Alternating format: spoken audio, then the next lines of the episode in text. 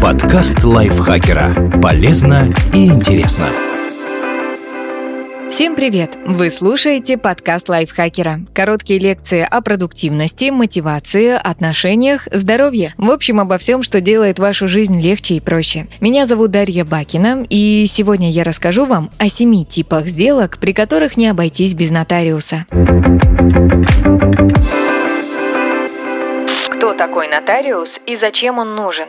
Существует множество сделок, которые заключаются достаточно просто и без участия третьих лиц. Так, чтобы продать квартиру или машину, в большинстве случаев сторонам просто надо подписать договор купли-продажи. Если речь идет о сумме менее 10 тысяч, физлица могут вовсе ничего не подписывать и прийти к устному соглашению. Но иногда сделку обязательно должен заверить нотариус. Обычно так происходит, если она несет в себе потенциальные риски. Например, велика вероятность, что ее будут оспаривать или чьи-то права будут ущемлены. Нотариус – специалист, который помогает с правильным оформлением сделки. Он выступает той стороной, у которой есть знания, чтобы проверить законность происходящего, все документы, убедиться, что стороны в принципе имеют право что-то подписывать. Он объясняет последствия соглашения участникам и подтверждает их дееспособность. А еще хранит свой экземпляр договора, который всегда можно запросить, если все остальные будут утеряны. Участие нотариуса не страхует полностью от последующих споров и судебных процессов, процессов, но значительно повышает шансы на то, что условия договора удастся сохранить. Зато попытки обойтись без специалиста чреваты неприятностями. Если по положениям Гражданского кодекса сделку должен заверить нотариус, но он этого не сделал,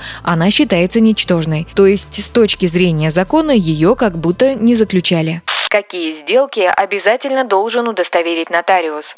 Договор ренты – это сделка, в ходе которой собственник отдает кому-то свое имущество в обмен на периодическую выплату денег или содержание в другой форме. Часто ее заключают пожилые люди. Они передают свое жилье человеку с условием, что до смерти смогут жить в своей квартире или доме. При этом получатель недвижимости в зависимости от условий договора должен периодически переводить пенсионерам деньги, покупать и приносить продукты и лекарства, помогать с уборкой и так далее. В этой сделке много нюансов нюансов, особенно для того, кто платит ренту.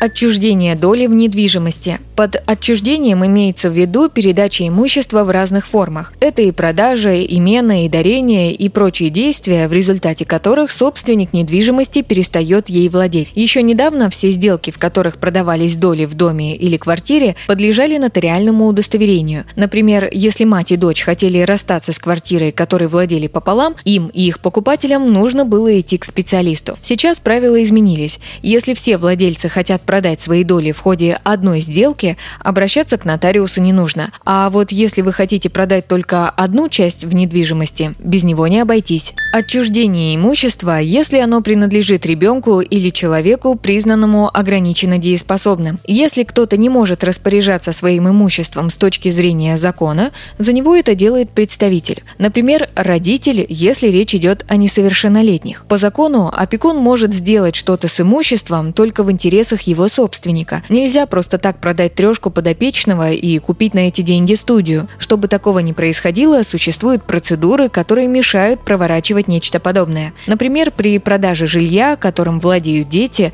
надо получать согласие органов опеки. К нотариусу придется заглянуть по тем же причинам.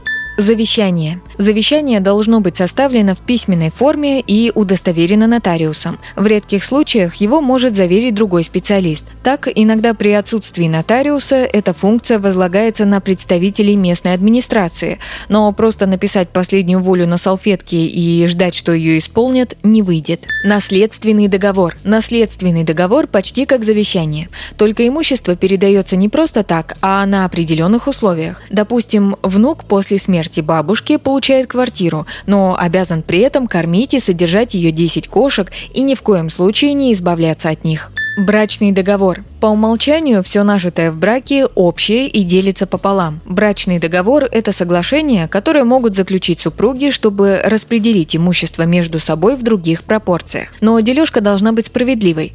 При заключении брачного договора всплывает много нюансов, и велик риск, что в итоге одна из сторон решит его оспорить, поэтому заключить его можно только в присутствии нотариуса.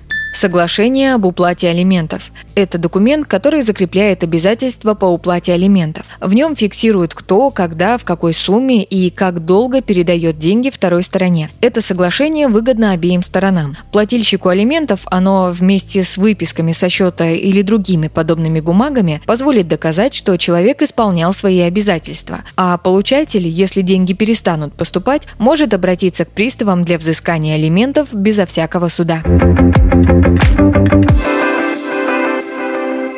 Спасибо Наталье Копыловой за этот текст. Подписывайтесь на подкаст Лайфхакера на всех платформах, чтобы не пропустить новые эпизоды. Ставьте ему лайки и звездочки. Это помогает узнать о нас новым слушателям. Свои впечатления о выпуске оставляйте в комментариях или отзывах в приложении. А еще включайте наш подкаст «Сейчас скажу». Это аудиовикторина понравится тем, кто хочет проверить свои знания и заодно весело провести время. На этом я с вами прощаюсь. Пока.